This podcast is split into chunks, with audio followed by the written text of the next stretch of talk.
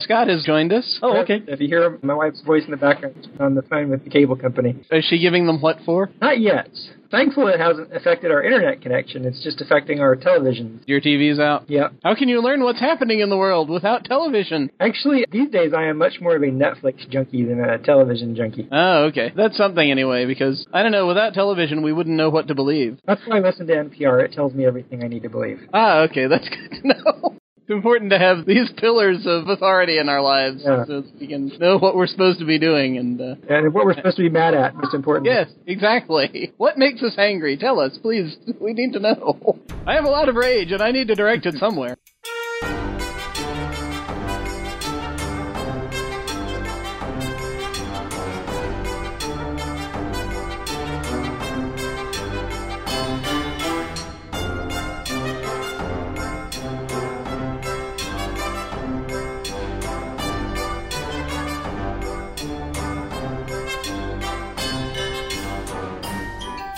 Welcome to Crucible of Realms. I'm Jim. I'm John. And I'm Kent. And today our guest is author and podcaster Scott Roche. Hello, sir. Greetings. From the nether. that haunting voice, it's pretty cool. I think you should do some really scary uh, ghost stories. That would freak people out. Uh, microphony. And uh, for folks who are not familiar, why don't you tell us a little bit about yourself? Well, uh, I've been podcasting in various forms since um, probably the early 21st century. Way back in the early 21st century. That's right. T- around 2002, 2003. I am a writer. I've been writing, I would say, been writing seriously for about the last five years. I'm an IT professional, husband, and uh, father of three. Scott, did you have any ideas you wanted to throw around today? I've written some short stories in a universe that I haven't fully fleshed out yet. But it's a mashup of the West. I, I love the Western. You know, we were talking a little bit about before we started recording that I I just have this this deep abiding love of fiction that takes place not so much in the Wild West, but in the frontier, some kind of frontier, because I think that Yeah. that being on the edge of civilization reveals the truth about your character as an individual. So whether that's a good thing or a bad thing. So I love and that takes place sort of out there on the edge of civilization. So I was thinking, you know, it'd be cool to mash up that with traditional horror tropes. The short story that I'm thinking of, actually, I have an idea for an alternative history where werewolves and vampires exist. And werewolves in this universe are treated as sort of lepers. There's this colony that's sort of like from New Mexico west and south where they stick all the werewolves and sort of keep them there in this leper colony of sorts. Uh, So yeah, I, I like that idea of mashing up the old west with horror elements. I've got another short story that takes place, I think, in the same universe. It's all around this frontier mentality combined with uh, some of the darker bits of fantasy.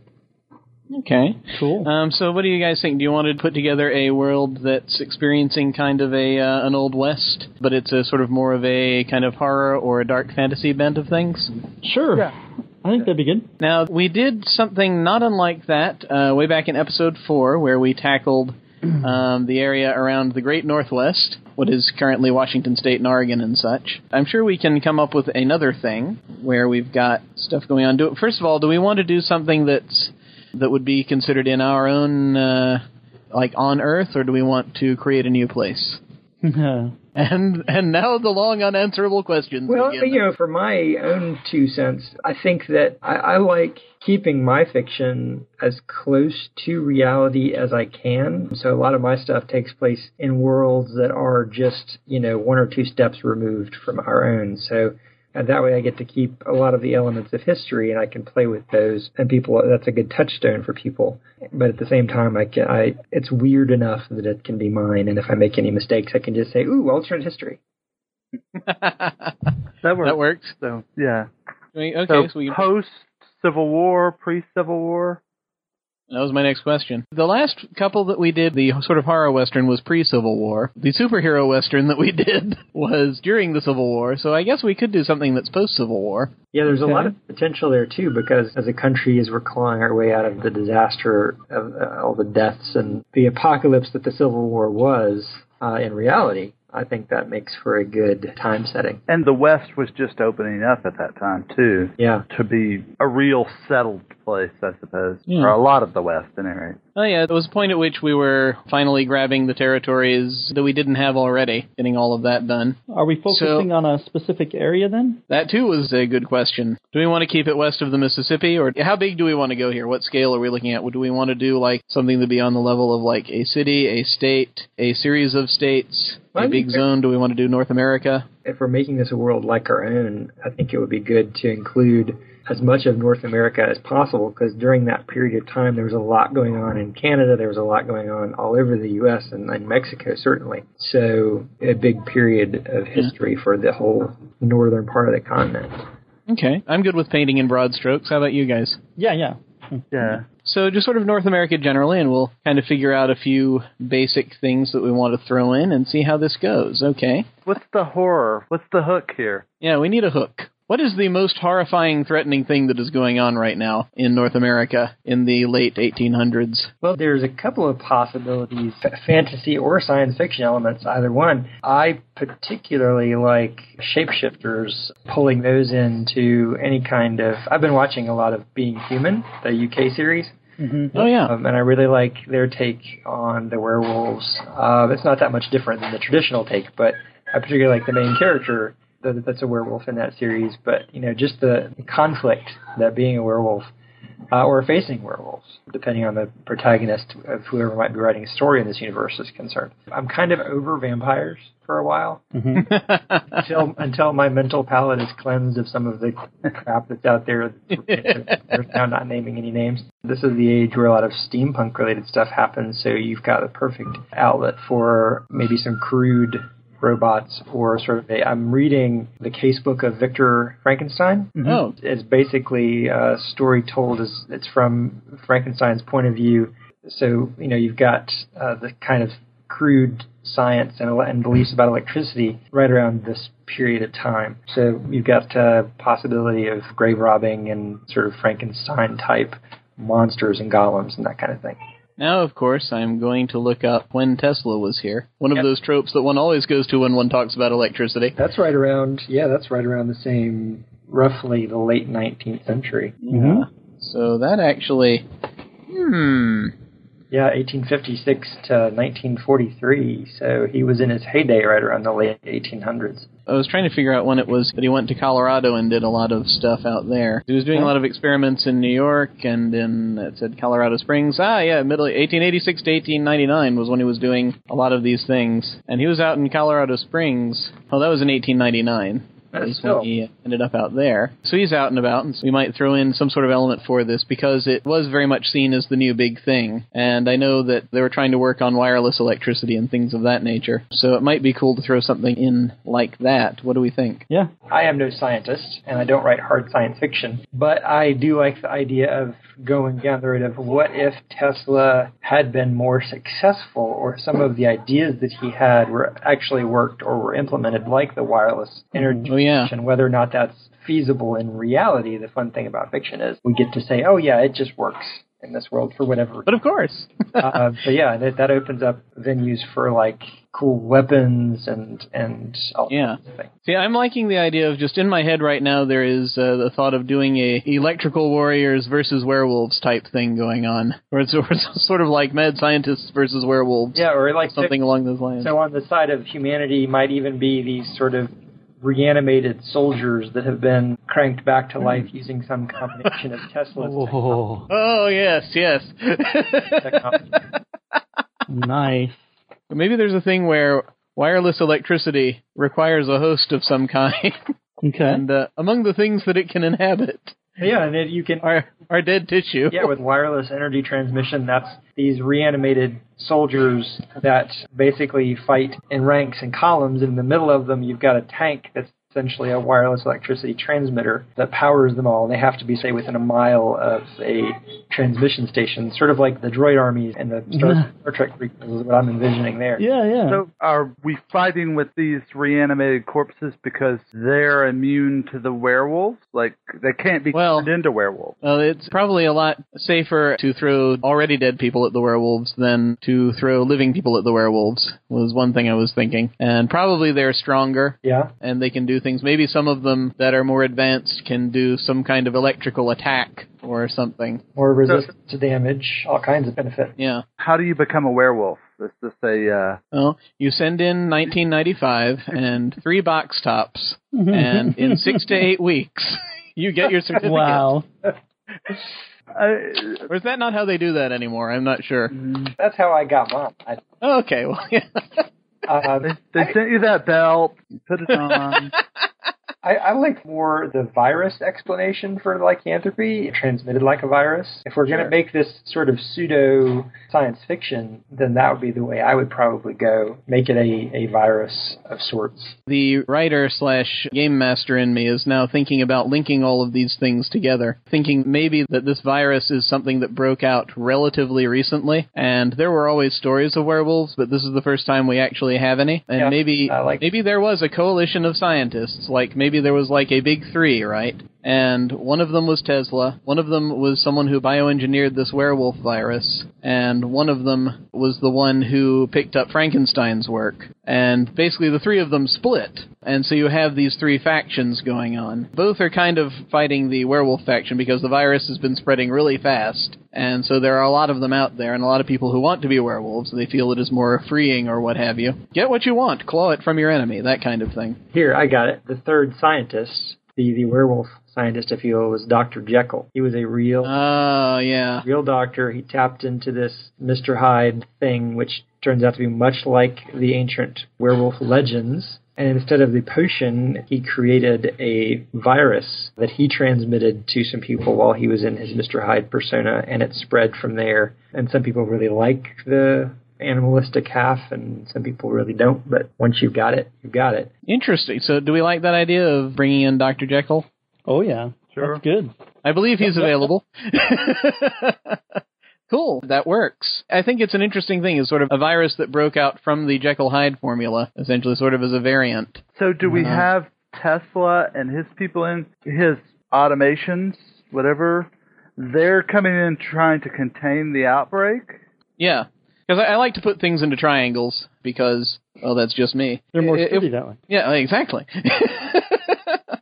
but if this works as I think perhaps it might, this werewolf faction led ostensibly by Mr. Hyde, uh, well, possibly Jekyll and Hyde, maybe they're working together on this kind of, but, uh, you know, probably Hyde more than Jekyll, I would guess. This defense initiative, worked up by whoever has inherited Frankenstein's legacy, that perhaps not everyone agrees with because you're reanimating dead tissue. So there are issues there, Yep. so it might be kind of a People start A shadow- out the go- pitchforks and, and torches. yeah, so it might be a kind of a shadowy thing going on. They notice him looking at Civil War battlefields and Yes. get a little And- uneasy. We see it could actually be something that's a program through the government, where whoever, where this uh, Frankenstein inheritor has actually gone and gotten backing from the, you know, it's a considerable amount of time after the Civil War, but essentially has gotten backing from the Union to go ahead and do this covertly so that they can, which they pushed through to try to fight the werewolves as the outbreak was happening. And then the uh, folks under Tesla are trying to do it on their own, and Tesla has a good amount of support, and he has his own foundation at this point. Probably not quite got the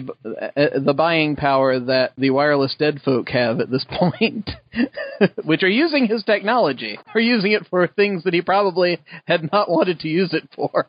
Yeah, Nice. Tesla always gets the short end of the stick when He does, doesn't he? Even even in a reality in which we want to give him more support, we can't. Totally, because I, I'm thinking maybe that it was Ed- Edison was the one that sold the idea to the government. Yes, stole it from Tesla and, and sold it to the government. Very well, you know, it's it's uh, uh, it, he could be this sort of person, the the man in the middle, who is trying to be the third leg of this triangle, if you will. It could be Tesla, and he has a foundation that he's trying to uh, drum up. You know, maybe some support for the lycanthropes, as well as decrying the use of the reanimated corpses by the government. Yes, yes. Mm-hmm. Because oh yeah, because you have oh, uh, and you remember there's that footage of Edison electrocuting an elephant. What if he's reanimating the elephant? Zombie elephants. Yes. Yes, my friend. Zombie elephants. So we've got these three factions that we're playing with here. So which one do we want to define first? Oh, Well, we we want the horror. So I suppose the So the werewolf faction? werewolf faction. Okay. Well, we can either start by figuring out where they hang out, or we can start by figuring out kind of what they're about and sort of then place them somewhere. We started this out sort of as a western. So are yeah, we? Still is.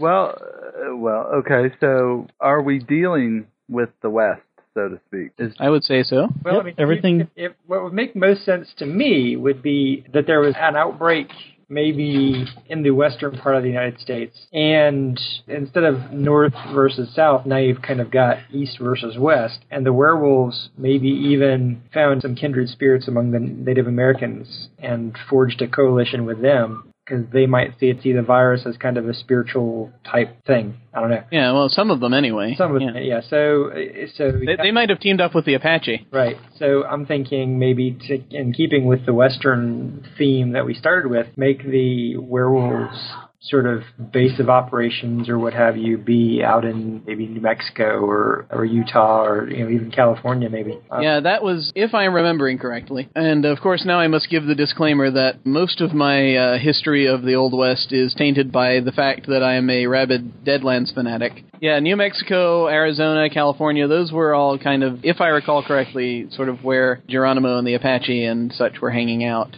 That works. And actually, we can use Tombstone, Arizona if we want as a place where they settle.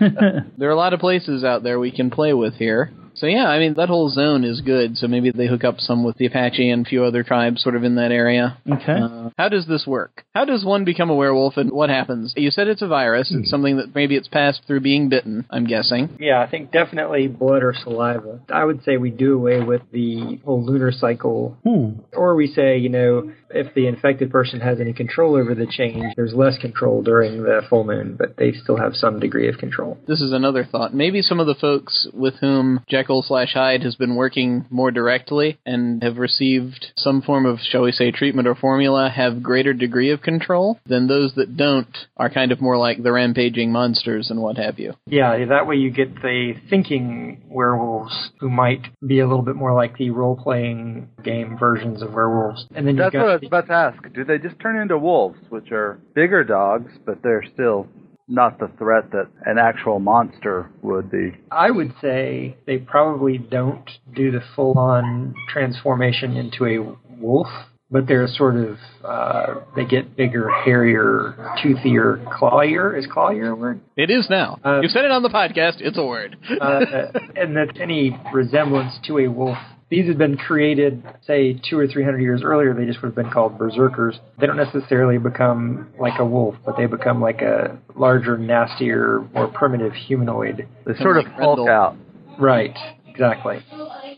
But I'm not opposed to them becoming more wolf-like. I'm just trying to think in terms of more science fiction and less fantasy. yeah.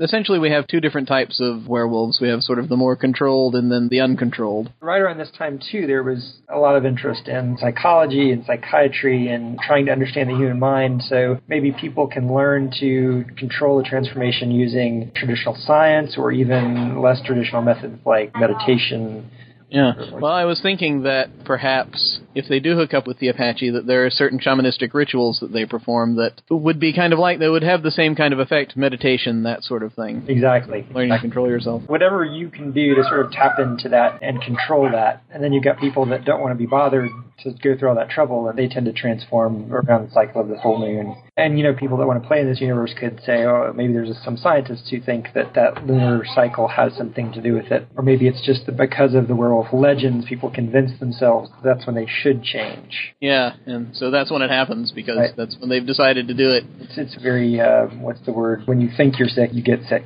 You're a hypochondriac, basically. You get sick because you think that's when you should get sick. That's not how that works. Are we going to advance? Are we going to have airships? Are we going to go on full on steampunk? That's a good question. I kind of like keeping it sort of at primitive steampunk, almost, I would say. I like the idea of Tesla and his people. They have airships and airplanes or whatever, gliders, and they have this sort of little colonies of airships They're sort of the neutral territory, but they're in the air. That can work. So are they out in the territories, not part of the Neutral United territory States? is their neutral territory is 100 feet straight up. Ah, yeah, and so I'd say maybe they hang out more kind of in the middle. So they're not as far out west as Jekyll's crew, but like um, Oklahoma, Missouri. yeah, area. yeah, sort of out. Um, That's probably where most of the conflict is going to happen anyway. Yeah, sort of the Kansas, Colorado type thing. Tesla was in Colorado, so it he was probably retreated east at least a bit. So we've got that going on. But that would give the the people who like to play in the airship steampunkier end of things that would give them their airship hmm. fix. And I'm sure they can. I think John was also talking about giving them automatons. They could have automatons of some kind that they use, which is basically electrically powered automatons and lightning guns and things of that nature. But before we jump fully there, did we finish defining everything we wanted to about the werewolf group? Do we need any more layers of organization with those, or are we good? I like them being sort of more loosely organized. There wouldn't be like a central werewolf government or anything. um, we're not going to turn this into Cowboys versus Indians, are we? you know, there. I think there could easily be elements of cowboys versus Indians, North versus South. It's it's all a matter of the quote unquote civilized versus the quote unquote uncivilized. There are a number of ways you can take it, actually, and uh, there is going to be, of course, conflict within the individual groups. There's going to be conflict even within the Apache and the other nations trying to, you know, decide, you know, we do not want our brethren turning into animals. Right. There- In a literal sense. Yeah, so I think I think uh, there's a lot of room, for, but I think that the werewolves would probably be looser knit for organizationally, I guess, if you would. Well, is there something preventing them from, if it's a virus, what's preventing them from basically just converting whole towns? Is there an ethic among the werewolves that you don't? Do you see what I'm saying? yeah, uh, I think viruses don't care, and they just Well, it's- they- it's they limited- replicate themselves. yeah, No matter how many times they call you and tell you they care, they don't.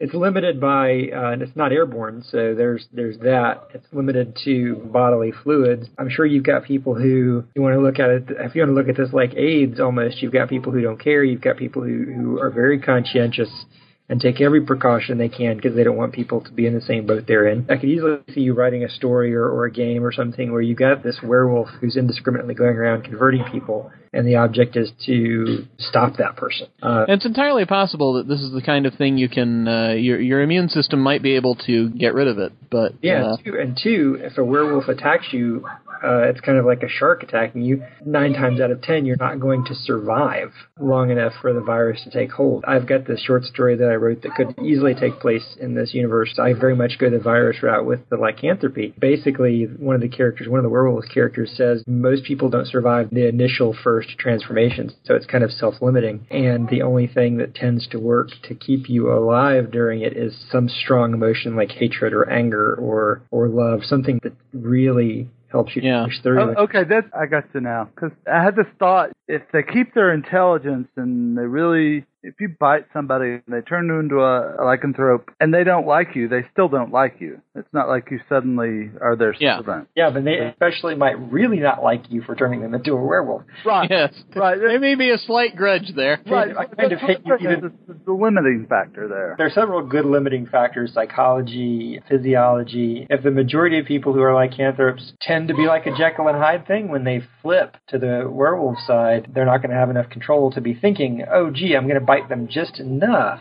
What if in most cases you eventually your body builds up a resistance so that you slowly eventually don't become a lycanthrope or you don't really transform anymore? That might be a So they- possibility. so that that have- might be something that some folks have happen. So it might be that some of those are the ones that have gone to Jekyll to try to extend it. Right. Um, and maybe that's when he starts giving them the formula and they gain more control. But then, of course, he has strings on them. Or the other limiting factor might be the longer you have it, the harder it is on your body. The transformations, your life expectancy, which we're talking about the late 1800s, already isn't very good Right. for your average. Okay, yeah, that works. Yeah, that I, I was trying to think of if you had some sort of okay, yeah, you get bit, yeah, you're going to be okay for a while, but yeah, the transformation just racks your so that yeah, you're super strong, but when it goes away, you're also you've got the converse. Yeah, the cellular damage that it does and everything else, I would imagine if you became a lycanthrope at 25, you'd be lucky to see 40. If Very then, cool. if you're not killed before then. Yeah. Right. Yes. Left, oh, very cool. Okay, cool. Yeah, yeah, yeah, that works. I like it. lots of good limiting factors to prevent a vast outbreak. Yes, I'd like to talk a little bit about Jekyll before we finish discussing this faction, uh, as he's kind of sort of at the head of it. I mean, it's very uncontrolled. He's kind of at the head, uh, head of the main controlled portion of said faction, and so I kind of would like to figure out what sort of take we're doing on him. I've just been calling him Jekyll just for simplicity's sake, but is it more Hyde that's in control? Is it more Jekyll? What is their relationship right now, and how are they doing? Well, you could go a couple of ways with this. One, we don't necessarily have to call it Jekyll and Hyde. We could say that was the fictionalized account of the actual thing that happened, but for shorthand, Jekyll and Hyde. I like the idea. He created something without meaning to. That This got out of hand, and maybe he's trying to find a way to put the genie back in the bottle. Okay. He infected himself with this in the process of experimenting, whether accidentally or on purpose, and infected other people. And now he's trying to find, I don't know, a cure or a way to make up for the damage that his discovery has done. So he's trying to put it back in the bottle, and is Hyde trying to propagate it? Maybe.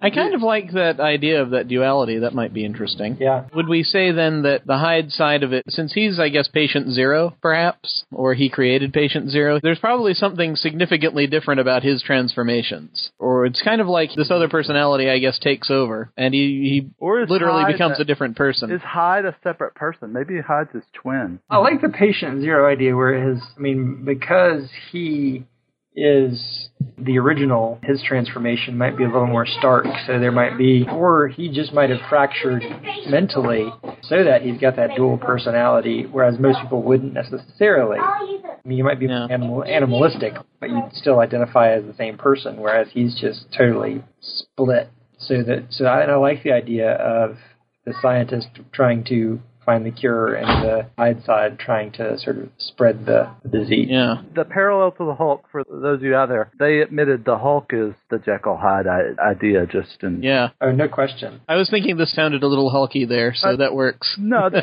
they specific. I mean, I think it was Stan Lee. I can't remember who created, Oh, yeah, yeah, definitely. but he said this is Jekyll Hyde's story. Before people think we're stealing from this or that and that. no, let's make it clear what we're stealing from. Only steal from the best. That's my Okay. philosophy. That's right. Yeah. I would think then for dramatic purposes, the Hyde persona probably is in charge most of the time, and then sometimes the Jekyll side is able to interrupt and he can go back and try to continue fixing what he was fixing. I'd hmm. kind of like then to deposit him in a city, just so that we have an idea of where the base of operations might be. Yeah. I'm thinking actually that maybe Jekyll and Hyde would have two different bases of operations. So there's basically there's a place where Hyde hangs out most of the time and then transforms back. He runs back to where he was and continues working. Well, how far do we want to go? There's some candidates we have here. I'm actually looking at a map for like the center of Hyde's werewolf spreading activities. Maybe he travels, so maybe it's within a number of places, but I'd say maybe if he hangs out, we've got like say Santa Fe, El Paso, Tombstone, Los Angeles, Virginia City, Salt Lake City. Are any of these things sounding good? Well, the only thing I, I would say I would recommend as far as travel is concerned is being careful because we are talking about 100 years ago, so he isn't going to be able to travel quite as easily or as quickly as we do. This is true. So it would need to be a place that would have, if we did want to go with that, it would need to be a place that had uh, you know, railways, yeah, on the rail routes. Yeah. accessible. So somewhere you can get to by train, far out of the way enough that he can propagate the werewolf species, perhaps. Well, and the thing too is if Jekyll and Hyde both have opposite motivations, they both still have to be in the middle of things in order to do what they've got to do. So they both have a perfectly good reason for being out west uh, and even in largely the same place. But I like the idea of them being in different cities, provided those cities were really close together. Okay, well, let's see. I'm going to name some states, and I'll see if anyone likes any of them. So, Colorado, New Mexico, Utah, Arizona, Nevada, California. Do any of these sound good? I like Arizona. Arizona's good. What was going on in Arizona in the late 1800s? Well, the OK Corral was in 1880, and then uh, a few years after that, I think, was when Tombstone became a, a bit less. There was this initiative that a number of towns were undertaking, and Dodge had already done it, but I believe Tombstone had done it as well, where it's like, okay, we're not going to have these gangs of people calling themselves uh, lawmen controlling things anymore. We're going to get things more under control, and they went to a, I guess, a more kind of police format rather than martial format, if I am remembering correctly. This timeline that I'm looking at, these are just sort of general things that happened. So they're not specific to places. 1883, Buffalo Bill Cody was doing the Wild West show, segregation, Pendleton Civil Service Reform Act, Brooklyn Bridge, that's way to the east. Grover Cleveland becomes president in 85. Washington Monuments finished in 85. Let's see, 86, Haymarket Riot, American Federation of Labor founded in Ohio. A lot of this is stuff happening back east. Seven Dawes Act, 87 Hatch Act. I'm going to look up history of Arizona. That'll be more specific to what we're doing here. Mm-hmm. I like Arizona, but I don't know, other than Tombstone, I don't know what was going on in Arizona. Tombstone was there. Tucson was there. Let's see. The Apache Wars took place in the in 1851 to 1886. Mexican American War during the mid 1800s. Brigham Young sent Mormons there in the mid to late 19th century. John Wesley Powell explored the Grand Canyon in 1869. It was it wasn't a state until 1912, so it would still be a territory at time. 1881, the first railroad crossed the state. so we've got there. Let me see here. Ah, there's a bigger article for the history of Arizona I can look at. That's good. Apache Chief Geronimo surrendered in 1886. I kind of think there's something here in the Apache War we can play with. I'm just not sure what yet. Let's say that for whatever reason, Oh, Fort Apache. Sorry, go ahead. let's say for whatever reason, Arizona is where he is. Hey, John Wayne was at Fort Apache. That came a little later, but yes. We can tie back into uh, the Pueblo Indians. Yeah, it's basically they were trying to get the uh, the Indians to stay on their reservations, and so they were building a series of forts, and Fort Apache was one of those. And we don't have to get bogged down in, Yeah, the the specifics. but it's fun to. Well, you Okay. know, see, okay, here, here we go. In 1885, the University of Arizona was founded. So, you know, maybe Oh, cool. Where was that? Uh, where was the University of Arizona? Tucson. Ah, So I'm thinking was that an educational center? That might That's good. might be a good place. So we're going to put them in Tucson, eh? Cool. I'm liking that. So we're going to put Jekyll and Hyde in Tucson. So if you were to map the outbreak of the lycanthropes, that Mhm. epicenter, Probably. This is an interesting question because it depends on if he started there. And actually, the funny thing, Tucson's actually not very far away from Tombstone. I think If it we would wanna play with that. If, it, if maybe Jekyll Hyde followed to tap again into the Hulk thing, maybe they followed the rails west. Maybe Jekyll kept trying to get away from population centers. Okay, Yeah. So, Hyde's pulling him back into them. So here's a suggestion. And Hyde, uh, the book, was published in 1886. Let's give and Hyde a little bit of backstory. So in 1880, he discovers the formula, and in the book, I think he dies at the end. So let's say that this is a deal that he worked out with telling his story to Robert Louis Stevenson, and instead of dying, he actually goes to the Americas to further research his condition and try and find a cure. Yeah. Uh, and so he goes to the Americas, and he, as you say, he goes Yeah, to that's- one of the ports, maybe Yeah. San Francisco, and gradually tries to get further and further away from civilization and trying to figure out what's going on. And as he has outbreaks or relapses or whatever, Hyde infects people Yeah. so that by the mid 1880s to 1890s, you've got the outbreak. And then, like you said, you can track it from, say, let's say San Francisco, because he, he took the boat to San Francisco, since that puts him on the West Coast, and he finds himself in Tucson. That can work. I was thinking that maybe as part of this history, maybe, you know, again, I was enjoying the idea of working in circles, that in the 1880s he actually is when he hooks up at some point in doing his research, trying to get help from Tesla and whoever's doing the Frankensteinian research. So we have these three working together and then they split apart, basically. I can see Yeah. him going to a Frankenstein kind of doctor and Yeah. trying to work a cure. This was one of the many secret and covert things that might have been going on in, say, in the lab in Colorado Springs, where uh, uh, Tesla was doing a lot of his wireless research, and then eventually, so out of that, Tesla would have been able to create things like the automatons and the lightning guns. The Frankensteinian fellow would have been able to reanimate dead tissue, and Jekyll really didn't get too much help because he was already infected. But at that point, he probably found a few things he could do, a few tricks. But then it was really Hyde that took over, that then took whatever he had and then left. We're calling them lycanthropes, werewolves. So Yeah. is it werewolves? Are we looking at lupine kind of massive lupine creatures like bipedal? Uh, I don't see why not. Well, I think what we've been saying is that they get sort of hairier and clawier and toothier, but they don't necessarily grow snouts or what have you. Okay, that's a so we're almost yeti kind of situation going on. Yeah, yeah. The scientists of the day would probably even say that the virus causes us to regress to a more primitive Gotcha. ancestor. kind of Okay. Yeah. blah blah blah. Okay, cool, cool. That's exactly where I was going to. I just wanted to make sure I was keeping it in my head that way. And the popular fiction and the newspapers and stuff first started calling them werewolves, even though they're not even probably vaguely lupine. Maybe they actually run on all fours. I don't know if any of you guys have read The League of Extraordinary Gentlemen Yeah. I have. graphic At least the first couple. But you know, the Hyde is very much primate. You know, sort of he could knuckle walk if he needed to. Right. So I could see these guys being able to do that. Their arms might get longer uh, and they might stoop over a bit. Right. So I could Yeah. going on all fours a little more comfortably than a regular person. Okay, that's exactly where I was going to. Yeah, Yeah. we're divorcing ourselves from the traditional werewolf Yeah. towards more of a Jekyll Hyde thing. I was just looking briefly because you mentioned the newspapers. I know for quite a while Mark Twain actually, or Samuel Clemens wrote for a newspaper in Virginia City in Nevada, and so I was starting to think maybe we could throw him in here somewhere, just for my own personal amusement. I don't know if we can quite bend it that far, but Well, you know, it would be fun as a writer to put yourself into the mind of Mark Twain and have a story written in the style of oh yes, Mark Twain take place in this universe. yeah, because he was writing a bunch of stuff about the West and his experiences in it.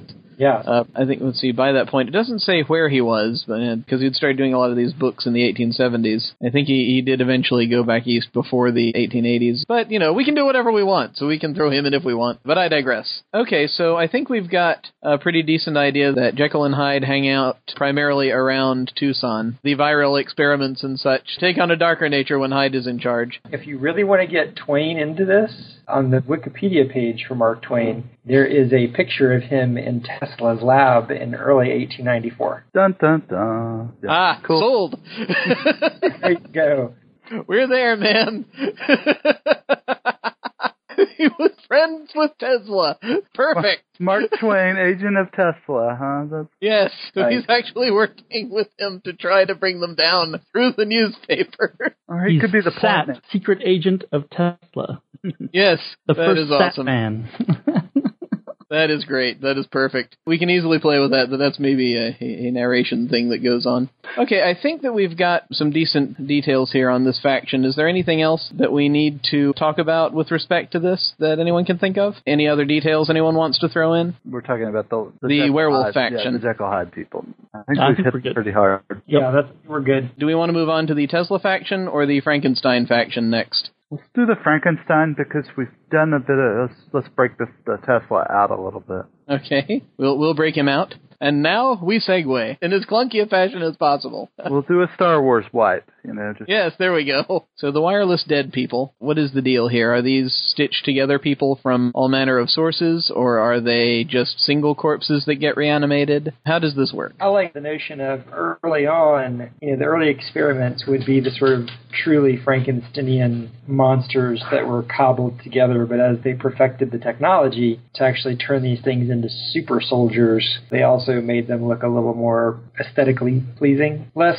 stitched together except when it was needed. Okay, so they I'm use as much of a whole body as they can, but I'm not Yeah. sure how much super you can get than a reanimated elephant that is true. They're clunking down the road. Oh my god, you'd just be like, ah. That would take a lot of stinking electricity. That would. I kind of am imagining some of them having these little metal caps or metal things uh, attached to their heads. Well, they should totally have either neck bolts or head Yeah. something. they all look like Victor Karloff. So- of course, Karloff. Sorry. There has to be a way to receive the signal, after all. Right. Mhm. Is the original origin with the original Doctor Frankenstein, or maybe one of his? They came out of Europe after being. Well, how close to the book do we want to go? I, I think the original Frankenstein took place in the 1700s. Well, the Um, book was published in the like 1818 or 18. oh, early 1800s. Okay. What was it? Uh, Dr. Frankenstein dies and the monster ends up up at the North Pole or what have you. Right. Do we want to do that? Do we want to do something else? Well, here's my two cents worth. I think again, I like the idea of calling them whatever they get called or the technology that gets used. I like the idea of popular fiction and the press sort of attaching the name Frankenstein to them, but the technology is. I like the idea of, of Edison stealing this idea from Tesla. Yeah. So they're really Tesla monsters. Uh, Yes. And Uh, uh, he's just trying to discredit. Yeah. Yeah. So Tesla's using Twain to try to fight back and relabel them as like Frankenstein monsters. Right. So, uh, so personally, I don't necessarily want to bring a historical Frankenstein into it, but we could. I'm okay with that. Okay, so we talked about maybe making this part of a, a U.S. government project, probably during the Civil War. Yeah, I could see To this. Yeah. create soldiers back then, and this is the offshoot of that. Maybe they had prototypical undead soldiers during the Civil War. Right. And Exactly. that's really how they took Gettysburg. Yeah, yeah. But they couldn't really keep them going for very long. Maybe they weren't sure how to make it work until Edison brought them Tesla's technology. Right, the broadcast power. Yeah. Yeah. The ones they used in the Civil War had to wear these really heavy battery backpacks. Yes. Or could only be deployed in like electrical storms or something like that. Right. They were really short range. They got jump started. They lasted a half an hour, and then they fell apart. Right. awesome. Using old designs for Benjamin Franklin. No, we're not going to go there again. They had, they had kites that were attached to their neck. yes, that's it. Or they had to have the backpacks or the kites or the long cables. they couldn't go very far. And so They had to the, deploy end, them very specifically and carefully. in the end, they weren't practical in the Civil War, but yeah, when along came Edison with broadcast power. Yeah, that'll work. I really wish that had an unlimited supply of money because I would totally want Mike Mignola to draw me a picture of the Civil War soldier undead with a big battery backpack. Yes. And he'd be the right person to do it too. Yes. Exactly. Yes. Yes. So now, with this wireless technology, such as we're calling it, this wireless electricity, how do they work now? Do they have like the little thing on their neck or the back of their head or something that receives a signal that has to be transmitted constantly, or what are we looking at? Yeah, I think some kind of. It doesn't have to be neck bolts. I mean, that may be a little too cheesy, but Could be a neck bolt. huh? definitely some kind of metal apparatus that receives the electricity. Oh yeah, yeah, yeah. Um, Whether it's some sort of antenna or you know those little arcing V kind of antenna that. Yeah. Yeah. do they have these antennae sticking up out of their heads? Could be from their shoulder blades. Shoulder blades, neck bolts? something? Yeah, it probably varies. Yeah. The bigger the thing that is to be animated, the more bigger the antenna or receiver needs to be. so the elephant, it's its tusks. Oh. Oh, really wow. big tusks. Ooh. Yes. That's. Oh wow! Crucible of Realms would like to apologize to any animal rights advocates uh, currently listening to the podcast. We swear no elephants were harmed in the taping of this. No elephants were harmed in the making of this podcast, but that is a cool idea. I like that. And there has to be a transmission station in a. Yeah, we gave the airships to Tesla, so I don't know if it's like there's He's on the Ma- train. could be a mobile station or Maybe it's a big train. Maybe it's a big. In, or a tank. yeah, maybe Edison has developed a train that is able to go off the rails, so to speak, and literally, in fact, that he moves around and he has a number of cars in it where he keeps his transmission equipment. And if you're deploying the troops or any other undead folk, you have to have this transmission station that comes with you that houses the equipment to send out the signal. You can have that for a mobile transmission station, or you can have a powerful camp or a, Yeah. a permanent installation. I would be very happy if one of these permanent installations was in Washington. Our nation's capital is protected by the undead. Yes. That's, oh, that's the transmission station is the Washington Monument. Ooh, done. Yep. It does have an aluminum top, so. There you go. So when that fateful day comes, they have to initiate Order 13 and press the big red button. Washington is under attack. The monument The graveyards open up, Oh, and the dead rise from it to defend the city. it was built in 1885, so. There you go. This must be done. I like it. Uh, I like this so much. So there's think- an army underneath Arlington National Cemetery. Is that what you're saying? Yes. yes, I am. If you're buried in Arlington National Cemetery, you have neck bolts. When you sign up for the military in the 1880s, they give you this extra little box you can check. Do you want to be used after they- your death? Would you like to continue fighting Oddly enough- after you have met your demise? Oddly enough, it's checked for you already. It's true. it's an opt out. Yeah, it's definitely an opt out. Oh, What it's is beautiful. this thing checked? Uh, Don't worry about it. Just let it. worry. just, just sign it. Just sign it, son. You'll be fine. It's it's a special death benefit. Yes. My next question then is: Are these undead intelligent at all? Can they make decisions on their own, or is it like doing a uh, a radio controlled car type thing? Or are there different kinds? I could see there being different kinds. Basically, the majority of them are probably going to be somewhat radio controlled. I look at these like the droids in the. I, I keep bringing up the prequels, and I apologize for that. We'll heal. It'll heal. Everything will be fine. But I, you know, I imagine you know. There are prequels. Wait, what are you talking about? Sorry, Disney's go- going to fix that. We'll have other things to hate very soon. That's, that's right. That's right. Um, I can imagine a Civil War era Union soldier snapping to attention, going "Roger, Roger." no. Maybe it has to do with if they got the brain of a recently deceased person into one of these bodies, then there's probably some intelligence left there. But if it's a long dead body, it's just an animated body. Right. Nope. I can see that. So maybe with the animated bodies, it's like you can sort of point them and they understand how to fight because their bodies kind of remember how to fight, Right. especially if they're using ex-soldiers. And they can communicate, point, and shoot, or what have you. To actually have quote the undead officers in the field are the more recently dead. Yeah, that works. And some of them maybe have been hulked up with other things and other body parts or fluids or experiments or what have you. Do they put a human brain inside that elephant? I'm not familiar with the relative size of elephant brain versus human brain. Well, but it doesn't.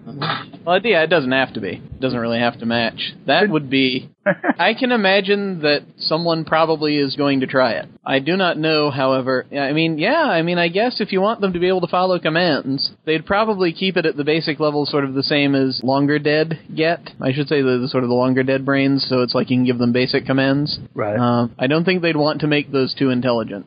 okay. So they have elephant troops. Probably not a lot of them. Yeah, elephants not being native to the. Yeah. I would imagine bears and Elephant units, bear units. Have they been trying anything with any other animals? An undead grizzly. would So, be a uh, terrifying thing. Yeah. I can't imagine. do they have don't know. is- hair? Do they have birds? I guess they could. I'm guessing that maybe there's an animal division where it's like Edison's probably more directly working with people. I'm guessing then that there's he's got some other scientist working doing the animal patchwork stuff. Mm-hmm. And of course, this leads us to having combination animals and people. We start to have almost an undead Dr. Moreau thing going on. Maybe they're Hey. trying very hard to understand what's happening to the werewolves, and they have another scientist in there There who's slowly going crazier and crazier as he's trying to attach different animal parts to different people's bodies and bring them to life. We could drag Dr. Moreau into here. I think the time right. I could see that happening. I think it'd be like some sort of Moreau student type person, maybe. Uh, I don't know if the actual Moreau should be in this, but um, as this is more like dealing with undead. But yeah, still someone who's into making patchwork people out of people and animals and things of that nature. You can easily see that working. The Isle of Dr. Moreau was published in 1895, Yeah. 96. So there are elements of that, perhaps. Yeah. So the undead here are sort of controlled by the U.S. government. So yeah, and actually, I was going to ask, where do we want to place Edison? Do we want to actually put him in Washington, or do we want to put him somewhere else? He probably started in Washington, but the threat's in the west now, so he has to go west. Well, but he wouldn't Right. necessarily be the brains behind it. He'd probably stay back east working on research. That is true. That is true. Let me see. Where was Thomas Edison's lab? His first power station was in New York, uh, Menlo Park, West Orange, and Fort Myers. West Orange, New Jersey. He's going back and forth, I guess, between New Jersey and Florida. Yeah, you know, he was living in Fort Myers, Florida, it says here. That's uh, either one. Well, I'm sure he travels a lot anyway, just to get things done. That's where he probably primarily stays. Do we want to throw any other people in here, or do we want to just sort of leave the defined named people as just Edison for this faction? When did Grant die? Ulysses S. Grant, president until 1880, I believe. He died in 1885. Would be a major general during this period of time. You know, it could still be Grant. It's true. With the technology that we have now, he could have died in 1885 and he could be working for them again. General Custer is this time period too, you know. I think his was 77. I think that was Little Bighorn. Yeah. Was 1877. Okay, I couldn't remember. Although, if you want to dig up Custer for this, that would be very interesting because he'd be particularly cruel. or Uh, he might be a, he he could be a, a werewolf. He could be dramatically interesting, one way or the other. I'm getting the sense that we want to throw a historical general in here. Probably Who just, do we want to? just for the sake of having somebody out on the forefront. I didn't know if there was any significant American general during that time period that would make sense, or a major military figure that would make sense. Chester Arthur. Do we want it someone who is currently alive or a recently deceased general? Uh, opinions about military officers aside, you probably want the major officers to still be living. Okay. well, that's just a good idea, just in general, you know. Yeah, I'm a military brat. I know my dad was an enlisted man, and he had his opinions about officers. Let's see, when was Teddy Roosevelt? When was he? That was, I think, early 1900s, but the Googles, they will tell me everything. He was president in 1901 to 1909. Yeah. Wouldn't it be interesting to have him out there fighting the werewolf horde? It would be. What was he doing prior to that? Fighting lots of wars. He did do a bunch of military stuff, did he not? Yeah, he was the assistant secretary of the Navy in He resi- resigned and formed the Rough Riders in 98, a volunteer cavalry regiment that fought in Cuba. Why don't we say he does that a little earlier and, and he, because he has the Rough Riders? Yeah. I mean, Ooh, is, uh, okay. So we have the Rough Riders out there leading our Frankensteinian contingent. I guess that's They're humans and they deploy the. Yeah, I was thinking maybe it's like at their head you have these first United States volunteer. Well, they're volunteer, but yeah, I don't know if they put volunteers in charge of stuff. If we toy with this a little bit, don't know, Well, was- but I don't know. back then, voluntary cav. I mean, there were lots of organizations in the Civil War that were collection of volunteers. He was basically, it says, running the Navy before that happened. And he, Oh. I mean, he's like famous for loving the West. So yeah, do we want to say that he and the Rough Riders were kind of in charge of the uh, of the Western Undead initiatives? Students of history, please forgive us. Okay. yes.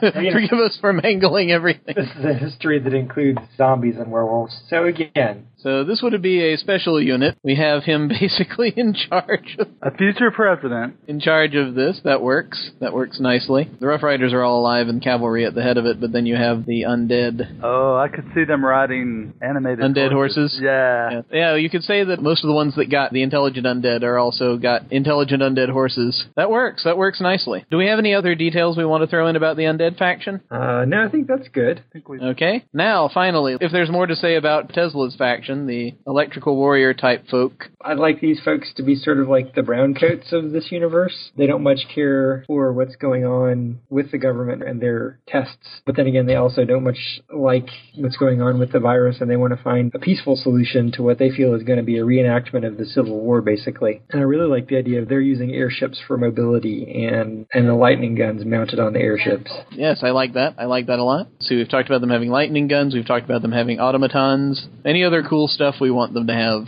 just off the top of our heads? Giant I mean, they have like remote control stuff too. You were about to say giant mechanical spiders, weren't you? I really was. Ah, sadness.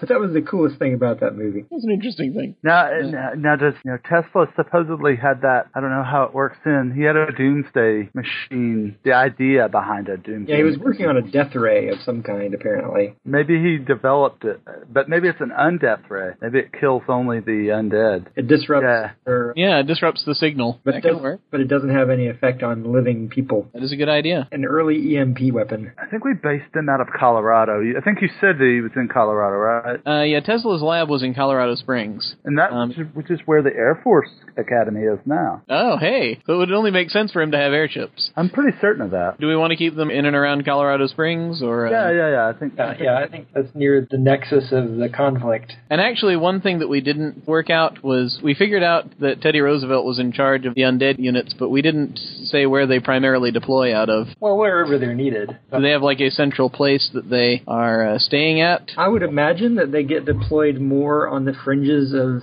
the country because I would also imagine that they make regular people kind of nervous. So I would imagine that the Army only uses them for certain kinds of operations, especially the anti werewolf brigade. So yeah, I would imagine that they don't get used. I love the idea of having ones ready buried in special vaults under Washington, D.C. That was a Yeah. brilliant idea. But generally speaking, where they've got them actually being used actively would probably be in the territories and in the on the fringe states. Right, using the trains to to deploy. So maybe yeah, uh, deploy them and, and erect kind of Okay. temporary towers. Well, if you want them in central places for the trains that is out west, you could put them in Kansas. Now, if you want a fun idea for a story, you take um, about the boys who were Super 8. You have Yeah. basically where the train was going cross country and it derailed and the alien got out or whatever. So you've got a story in this universe where there's a train going across the country to the next conflict and it's a train full of these undead soldiers Yes. and and they go rogue. The train derails and they go rogue. You have the zombies effectively terrorizing the countryside, and the werewolves come in and save the day. That would be a good uh, that would be interesting. a good way to flip some Yeah. of the stories on. Very cool. Actually, yeah, we can probably just leave it vague. I don't know if there'd be a central hub where they stay out of, or a main circuit Really? where they go. I mean, maybe they hang around Kansas, maybe sometimes Kansas, Oklahoma, Texas, basically, and just sort of head west from there as needed. There probably is a central processing plant where they are built. It's a shame that we couldn't somehow incorporate Area 51 into this. But yeah, I think maybe the central processing plant for these, I would almost have to say it would need to be in one of the northern states where it stays pretty cool year round. Iowa, Nebraska, Wyoming.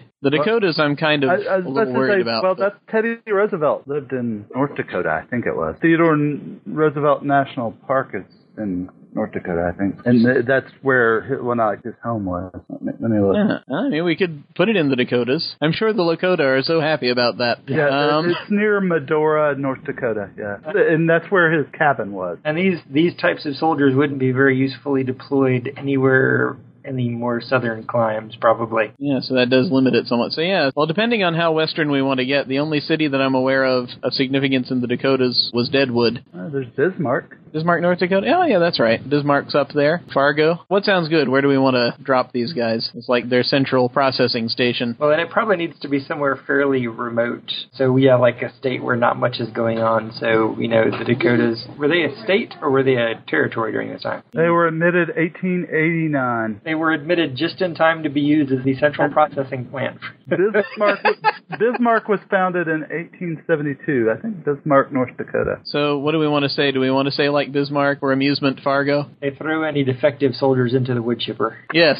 I was thinking that exact same thing. You people are twisted. yes. We're twisted. You're the one that thought of it. Oh, wait a minute. So we're good with putting them in Fargo, North Dakota? Yeah, I'm good with that. We can always point them at the Canadians if they don't. Yes. Maybe someone has a deal going because we have a lot of cavalry going on. Maybe they're trying to work on undead Mounties. Or this might be part of Project America's Hat. Uh, we're we're going to send undead soldiers into Canada to take over. Go up disguised as Mounties, undead cavalry. Go up disguised as Canadians. I have to improve my Canadian disguise. I haven't got the hat right. Do you see Teddy Roosevelt trying to teach the undead to say A? Crucible of Realms will would like to apologize to everybody in Canada. Sorry. Yeah. And indeed, North Dakota. Actually, let's just do a blanket apology for North America, then we're covered. Yeah, anybody listening to this podcast, we're sorry. Yes, we're sorry. But we're having fun, so that's all that matters. so I think we can safely head back to Tesla's camp now. And primarily, I guess they're working out of Colorado Springs. Yep. Any other things we want to throw in for them, or methods of organization, or things that they're doing, or Yeah, actually, what are they primarily doing to try to fight the werewolf virus? I can imagine them having like a twofold plan. Basically, they want to not only find a cure for the virus, they also want to. I could imagine Tesla's people being sort of a hacker community, so they want to find ways to also break this government project so that it can't be used again, the whole Yeah. army thing. So they have conflict with both Yeah. sides because they're probably Yeah. people in the werewolf community that don't want a cure. So I'm thinking that maybe what they're trying to do is on the undead side they're trying to, you know, come up with ways to disrupt the signals. And I think on the werewolf side they may be trying to track down Jekyll again and try to get him back to his Jekyller self to get his help Ooh, now that's it. Yeah, that isn't. to try to uh Jugular self. Yeah. yes. So they have an action team out to, to A kidnap- Tesla action team is out to try to go and track down Jekyll, or if he's in his Hyde persona, to uh, either way just capture him and drag him back and get Jekyll's help on developing either an antidote or some way, just for those who want it, a cure of some sort. Yes, and to try to help communicate with the ones who don't. And in the interim, I guess their plan involves, you know, electric fences. So they have radios too. This, I mean, this is pre-radio, but they have radios. It's pre-radio, but they have radios. A wireless telegraph machine, perhaps. No, they go beyond that. That's what I'm saying. They, we're already giving them the airships, so we might as well give them a way to communicate faster than everybody else. Yes, they also have computational devices. Electronic brains. Yeah. Difference engines, perhaps? Yes. yeah. You beat me. So, and we know that Mark Twain works for him. Well, in as much as Mark Twain works for anybody. Well, yeah, yeah, they're friends. He works for the price of drinks, essentially. Yeah. yeah, so they have these difference engines and these lightning guns and let's I'm see seeing anything. here, he's a big. He was pro women's rights before most people were. So, Oh yeah. Perhaps there are a lot of females working in his hierarchy. yep, I see the picture of Mark Twain at Tesla's lab. So I guess we've got a lot of the basics here. Is there anything that we're missing here or anything else that we need to throw in? Uh, we talked about lightning guns. We talked about airship. Oh yeah, we they, they have some means of communicating that that's right. Tesla did in yeah, because Marconi was working from Tesla's stuff. Oh yeah, yeah, yeah. So yeah, so sure they have radios. Yeah. They're probably very tinny right Well, now. I mean, because that's what the broadcast power is all about. It's They amped have, up. they have wireless Ethernet. Uh, we're going to communicate over the Ethernet now. Wait, the ticker tape machine's coming out with whatever it is that they're trying to look at. Takes a long, long time to download. So I think we're good there. Is there anything else anyone wants to throw in before we start naming stuff? no, Nope. I'm good. I don't think so. Okay, well, here we go. Fortunately, lots of names have already. Yes, thankfully. So Jekyll and Hyde. Are we just going to use Jekyll and Hyde, or are these other people? I like that it's I- Jekyll and Hyde myself, but Yeah. Yeah. I'm fine with that. I am. The time is right for that name to be appropriate. Okay, so they are Dr. Henry Jekyll and Mr. Edward Hyde. Now, the werewolves, is there another name for them, either for when they are addressing each other or when they are talked about more specifically as a group? I would imagine they don't like being called werewolves for the most part. Yeah. I could easily see a Magneto type figure who called these by somewhat of a scientific name that made them appear to be somewhat superior. This next step in human evolution kind of thing. Hyde can easily fill that role, I think. So it's something where someone who is advanced. It's like Homo superior, but Yeah, my Latin is kind of rusty. to the thesaurus. The New Mutants, no. Um, I think that might be taken. I'm not sure. Would they go in the direction of the Nietzschean Superman, or not not to call them Superman, but bionic, divine, extraordinary, godlike, great, Herculean? the New Gods. Yes, Oh, that's probably taken too. Herculoids. No, wait. Let's circle around and come back. okay. I have a name for the Okay, we'll come back to the these. Promethean. the Prometheans would be a good name. These, this is for the Frankenstein types. Yeah. Yeah, I'm thinking that. I like it, but I don't know. Because on the one hand, the Frankenstein I- troops could be called the Promethean Corps. yeah, I would call the Promethean Corps or Project Prometheus would be the undead soldiers. They could be called Prometheans. With apologies to White Wolf, there's a game they had called Promethean. I think that works. They don't own Yeah. that word though. They do not, sir. so the Promethean Corps, which were developed by Project Prometheus, Okay. headed by Thomas Edison. Very good. We could go with metamorphs. We could go with Yes, I like something along that line. Something about change. yeah. Yeah, so like a, something about transformation. metahumans. I think we're getting closer. Transformation, conversion, metamorphosis, renewal, and actually I'm going to also throw metamorphosis over there and look at synonyms for that. Changers. Transformers. Transformers, yes, that's it. Um, Done. Yes. evolution. The evolved. The Evolved. Ooh. That's not bad. Evolutionaries? Yeah, that's evolutionary would be the evolved actually is pretty good. I like it. They may consider themselves to be just that. There is a group of evolved out by the ranch. They want to talk to us. I can see that working, I guess. Yeah. Yeah. All right, we'll go with evolved. And if you don't like them, you just call them werewolves. Right. Okay, so now these, uh, uh, and we figured out that these undead, I guess we're calling them Prometheans. Yeah, Yeah. I like that a lot. That's that's very Frankenstein without being Frankenstein. Do we actually want to, uh, I know I kind of said this as a joke, but did we want to include there being a Dr. Moreau figure working for Edison, also doing an offshoot of sort of more animal research and human animal research? I'm kind of lukewarm on that. Well, let's say that perhaps it's going on, but we don't have to name him. Okay. So that way. Still want, I still want an elephant. Well, yeah. Well, you, you, Yeah. you shall have your elephant, sir. Someone is doing the research. They're just not going to be important enough to the plot for us to actually have to name them right now. We'll do that in The a supplemental source book. Yeah, so when the supplemental source book comes out, there'll be several names in there. We'll let others do that should they desire to. Right. Tesla's organization. What do we want to call it? Sparks. Hmm, that's not bad. Spark. Or it could be an acronym, Spark. Actually, yeah, that's I like that. Yep. And I think in the tradition of other shows in which we've had acronym organizations, we don't need to actually define what the acronym stands for, just that it is one. let them make it up. So the organization is called Spark, You can play with it. and so Spark agents. Now, is it Spark as an S P A R K or just Spark? Yeah, I think it's, Uh, I think it's S P A R K. You want I K? think we can go with SPARK, but if at some point someone comes up with a good acronym that turns it to C, we you know That would be a, we can play with that. Yeah. Or it does that cool thing of spelling a C word with a K or Well, something. but I was just thinking an arc is also something an electrical. Yep. oh yeah. Arc Spark. Oh god, the Spark Arc. Let's not do that. Um, It's a giant airship, the Sa- arc. Spa Arc. I'm gonna need some gin in a moment. um, but first, let's finish this. Do we want to name the EMP gun the giant EMP gun? A boomstick. Or do we just want to leave that as something long like an electromagnetic dispersal device or something? The boomstick.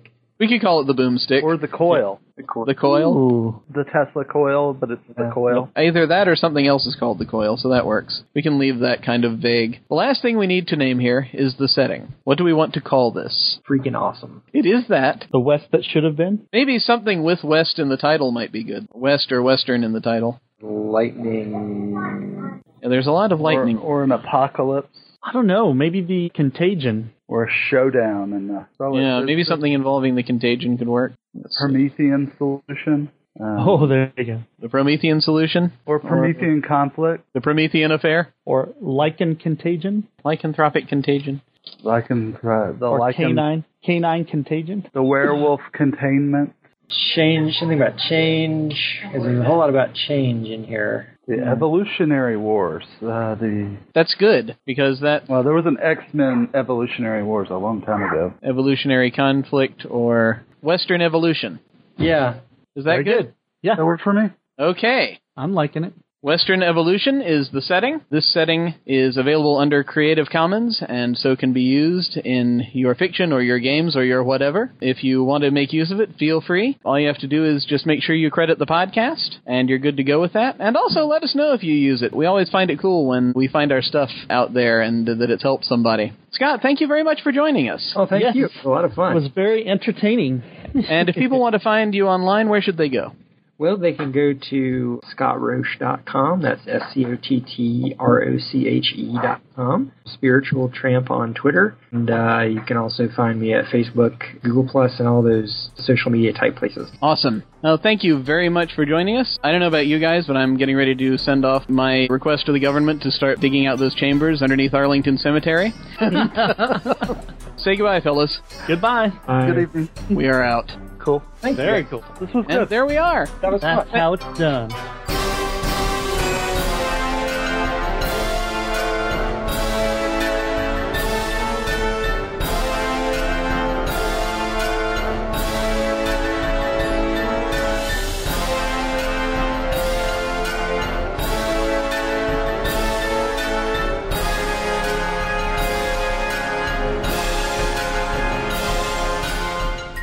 Thank you for listening to Crucible of Realms. Do you have comments or a question? Have you used one of our settings? Tell us about it.